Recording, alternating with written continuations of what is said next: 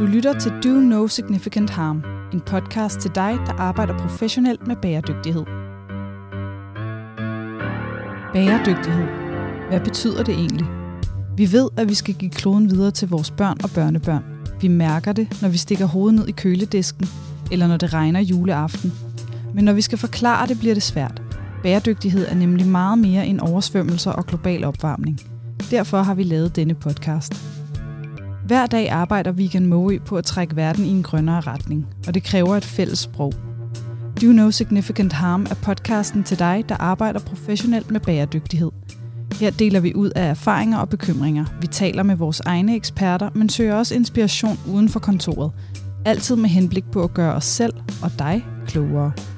Titlen har vi stjålet fra EU's taksonomi for grønne investeringer – her minder den os om altid at tjekke, at det gode, vi gør for klimaet, ikke gør betydelig skade på naturen og samfundet. Fast vært er Claus Ulrik Mortensen. Velkommen til. Har du det på samme måde?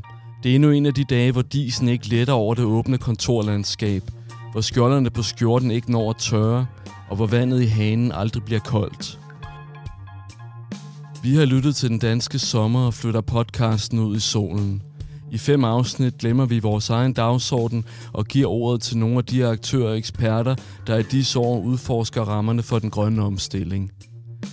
I andet afsnit forlader vi de store linjer og graver os i stedet ned i et af de oversete hjørner af den grønne omstilling. Jeg sidder på Bornholm sammen med Gine Malta Kampmann, der er direktør i Tænketanken Equalis. Her kæmper hun for at fremme diversitet og ligestilling i samfundet, men uden at miste fokus på bæredygtighed. Hvad er koblingen mellem diversitet og grøn omstilling, og hvordan balancerer man mellem aktivisme og ledelsesgangen? Velkommen til.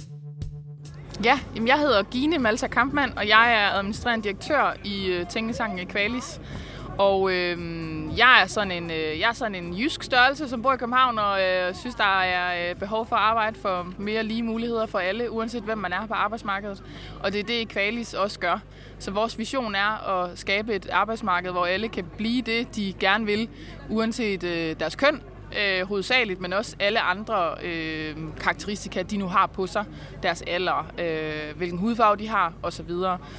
Og det gør Equalis ved at øh, lave nogle analyser der hvor der mangler viden på diversitetsområdet, øh, sørge for, at den viden den kommer frem, men også at tage meget af den viden, der allerede eksisterer i forskning, og øh, bygge en bro til praksis, sådan at man i erhvervslivet og det offentlige arbejdsmarked øh, laver nogle forandringer, som der skal til, for at vi har flere lige muligheder på, øh, på arbejdsmarkedet. Og i Kvalis, hvad er det for, for en størrelse i en tænketank, og hvor, hvor, hvor, mange, hvor mange mennesker er I, og hvor længe har I eksisteret, og, og hvordan, øh, hvordan blev I til? Vi havde fødselsdag, et års fødselsdag for, øh, for en måneds tid siden. Vi er en non-profit organisation, det vil sige, at vi, øh, vi skal bare have tingene til at løbe rundt. Vi er finansieret hovedsageligt af fonde, som bakker op om vores vision og som ser behovet for det, vi gør. Og vores hovedfokus er at arbejde med data og forskning på et område, som jo ellers er ret præget af anekdoter. Og jeg plejer at kalde det anekdotisk evidens, det der foregår på den her agenda, diversitetsagendaen, som jo handler om, at der øh, er rigtig mange, der ikke ser en udfordring, og øh, det baserer de jo kun på øh, deres omgangskreds, anekdoter, hvad de, hvad de selv synes.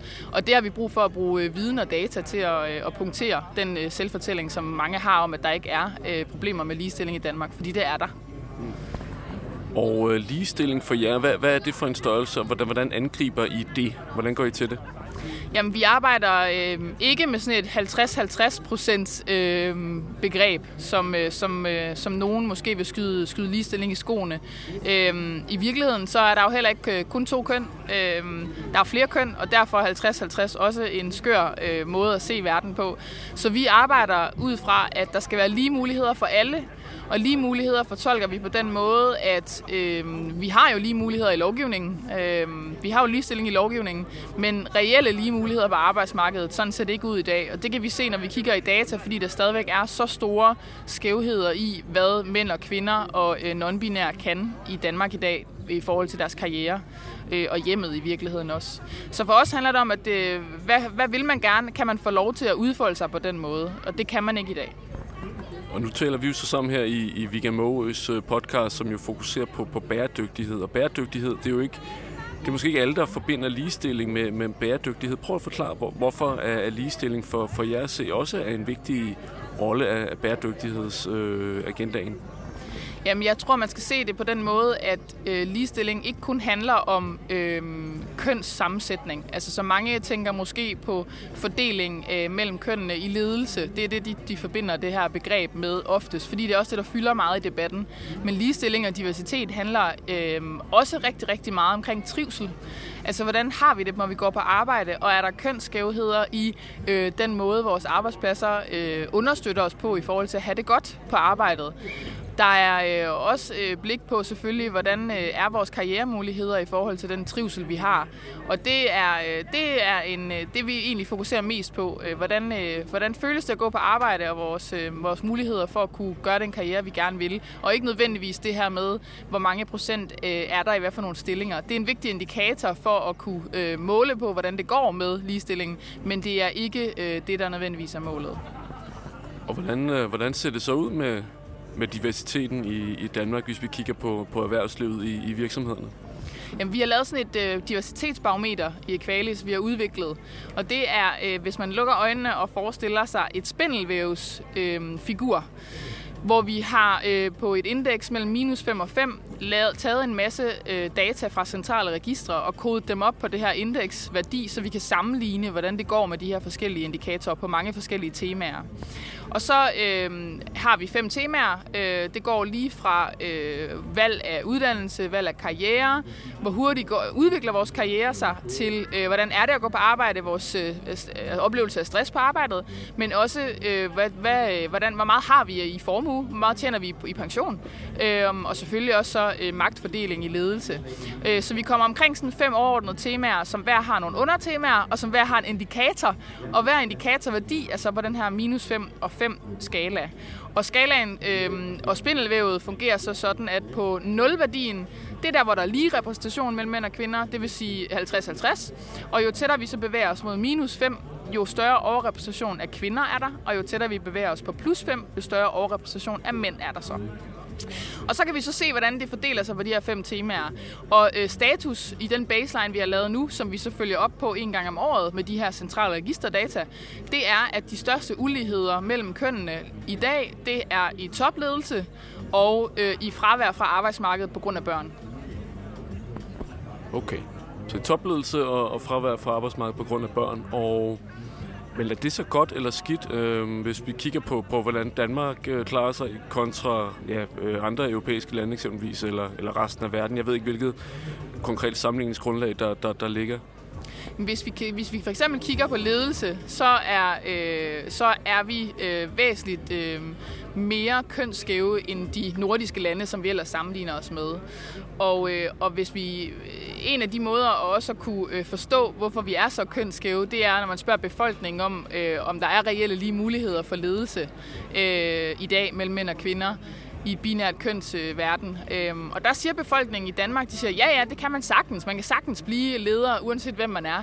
Når man øh, så kigger på, hvor, hvor mange, hvordan fordelingen egentlig ser ud i topledelse, så er det væsentligt skæv, mere skævt, øh, end den der selvfortælling siger.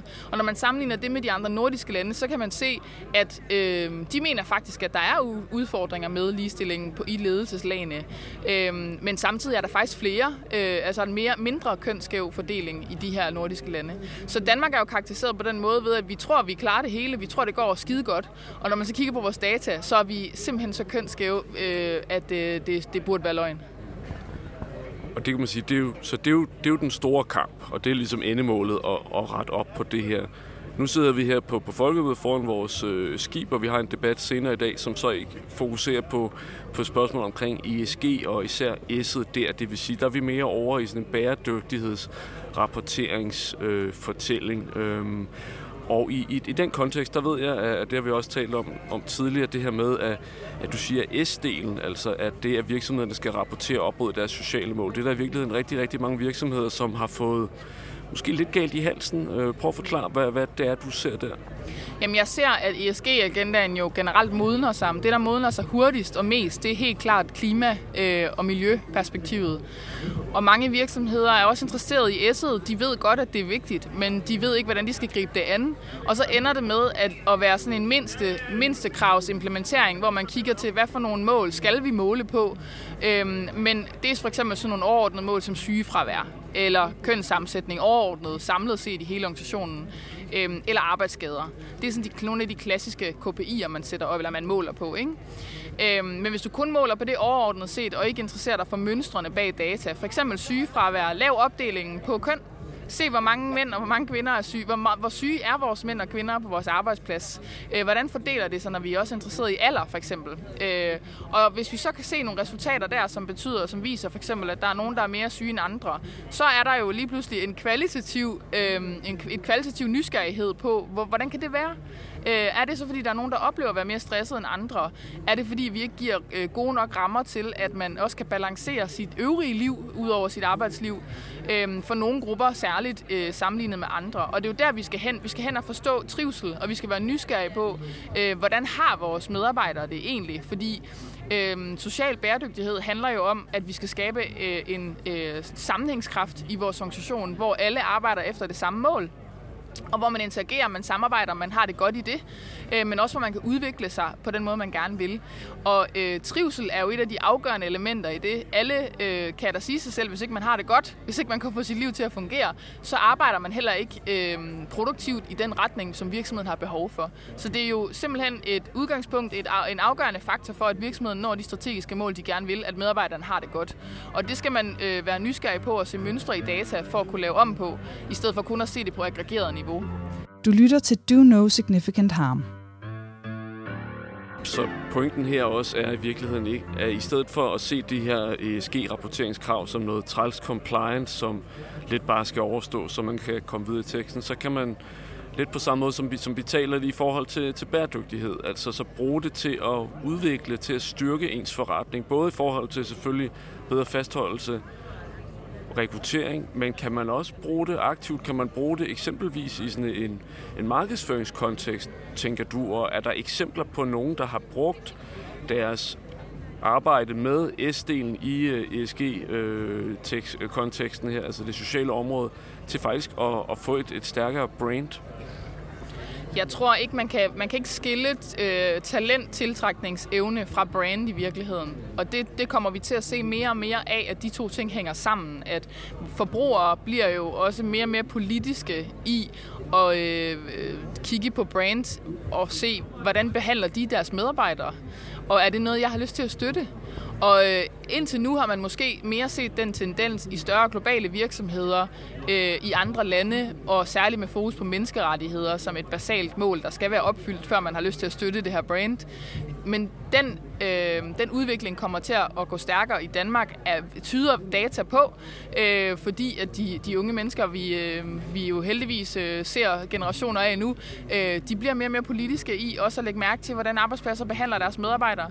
Så det er jo en ting i, hvordan du tiltrækker selvfølgelig, og folk har lyst til at arbejde for dig, men noget andet er også bare, hvad for det et ansvar, du generelt bærer øh, som brand. Øhm, og så kan man sige, i forhold til S'et og den strategiske udvikling, så er det jo også vigtigt, at du har nogle folk, som kan øh, tænke nyt, som kan innovere produkter, som kan se huller i markedet øh, for at kunne lave øh, udvikling i din forretning. Og den udvikling i din forretning, den kommer, øh, viser forskning, af at have flere forskellige typer af mennesker ansat. Så på den måde så er S'et jo også en strategisk drivkraft ind, direkte ind i din forretningsudvikling ikke? og din innovationskraft. Nu spurgte jeg dig, om du havde nogle gode eksempler på, på virksomheder, som er, som er gode til både at arbejde strategisk med det her, men også til at ja, rapportere det og, og dele det med, med omverdenen. Jamen, og det er der, jeg synes, der mangler viden. Øh, vi mangler inspiration. Det eneste, jeg kender, som øh, samler den viden, det er hovedsageligt med fokus på C25-virksomheder. Og ja, C25-virksomheder har jo lidt flere kræfter at arbejde med end øh, SMV'erne.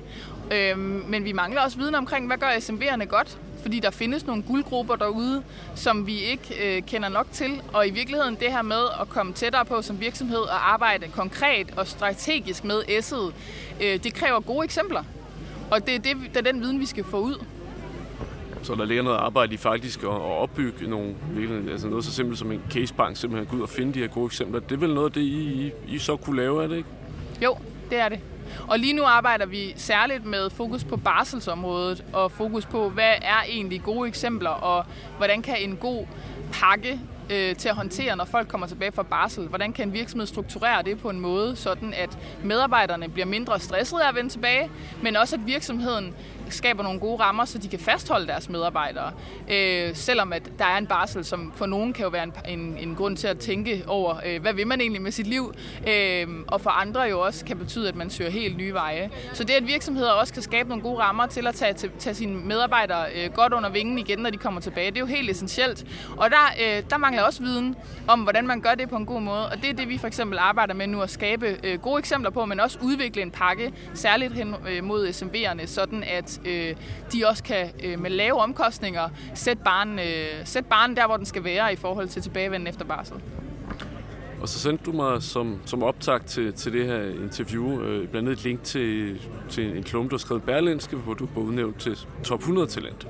Og, og tillykke med det. Men, men der øh, skrev du lidt om det her med, at, at du var blevet sur på et eller andet teamsmøde på en tidlig arbejdsplads, og, og det var du lidt træt af, at du var blevet, og, fortalte dig selv, at man ligesom skulle styre sine følelser, når man gik på arbejde. Og så har du senere fundet ud af, at det skal man overhovedet ikke. Så prøv lige at fortælle, hvad, hvad handler det om? Men også, hvorfor er det vigtigt for øh, sådan bæredygtighedsdagsorden, at man tør give plads til sine følelser, når man går på arbejde? Til at starte på, så, øh, så tror jeg, jeg vil sige, at jeg blev, øh, jeg blev ikke sur faktisk på det her teamsmøde. Jeg blev måske oplevet sur. Så klummen handlede om, hvordan vi læser, øh, hvordan vi læser reaktioner ind, og hvad for nogle fordomme vi har omkring hinanden på arbejdet. Og i det her tilfælde var det en situation, hvor jeg øh, kom til at hæve stemmen lidt, fordi jeg blev meget begejstret for det, vi arbejdede med. Så det var faktisk et udtryk for, at jeg synes, det var vigtigt, og jeg synes, at det her, det skulle vi virkelig rykke på, at der var noget forandring, der skulle ske. Mm. Og det tog min chef på det daværende tidspunkt som, at jeg var sur, som du siger, og som, at jeg skulle øh, styre mig, fordi det var ikke særlig givetigt for mig selv, og det var ikke særlig givetigt for samtalen, at jeg blev så ophidset. Og min pointe med den historie er ikke at sige, at min chef øh, skulle have øh, håndteret mig anderledes. Min pointe med den klumme er faktisk, at vi Øhm, vi har nogle forventninger til hinanden, eller efter hvem vi er, som begrænser vores handlemuligheder og vores potentiale på arbejdet. Så i mit tilfælde var det en øh, oplevelse af, at jeg kunne ikke få lov til at dele min øh, begejstring jeg kunne ikke få lov til at dele min drivkraft med mit arbejdsplads og skabe forandring med det, den kraft, jeg havde, fordi det blev oplevet som om, at jeg var ukonstruktiv. Og det betyder jo, at det potentiale, jeg kunne give til min arbejdsplads, den kraft, jeg kunne drive noget med og rent faktisk skabe en forandring, den blev minimeret, fordi jeg lukkede ned for mig selv. Så, det, så grunden til, at jeg øh, har taget det op og siger, at det er vigtigt, at man kan være sig selv på sit arbejde, det er fordi, det er der, vi bliver de bedste versioner af os selv, og så kan vi også gøre vores arbejde meget bedre. Og det har en betydning for social bæredygtighed, fordi hvis hele øh, hele forudsætningen for, at innovation skal stige, hvis man har mange forskellige mennesker om og det er en social bæredygtighedsagenda også at skabe samlingskraft blandt de her forskellige typer af mennesker, så skal de jo kunne, øh, kunne øh, turde være sig selv. For ellers så får vi ikke det ud af dem, vi skal have. Og så sidder de bare og prøver at blive enige med hinanden øh, og gemmer på de gode pointer. Og så får vi jo ikke noget innovation ud af det. Det er jo en kæmpe diskussion, du åbner nu, Gine, som, øh, ja, jeg ved næsten ikke, hvordan jeg skal, skal spørge ind til det, altså, men, men jeg tænker lidt, altså, så det du beskriver nu er jo, du er meget drevet af, af nogle ønsker, og et ønske om i virkeligheden en, en mere retfærdig verden, og en verden, hvor, hvor, hvor der er bedre plads til at, at være begge køn, og hvor der ikke er nogen, der får uretmæssige fordele over for andre osv.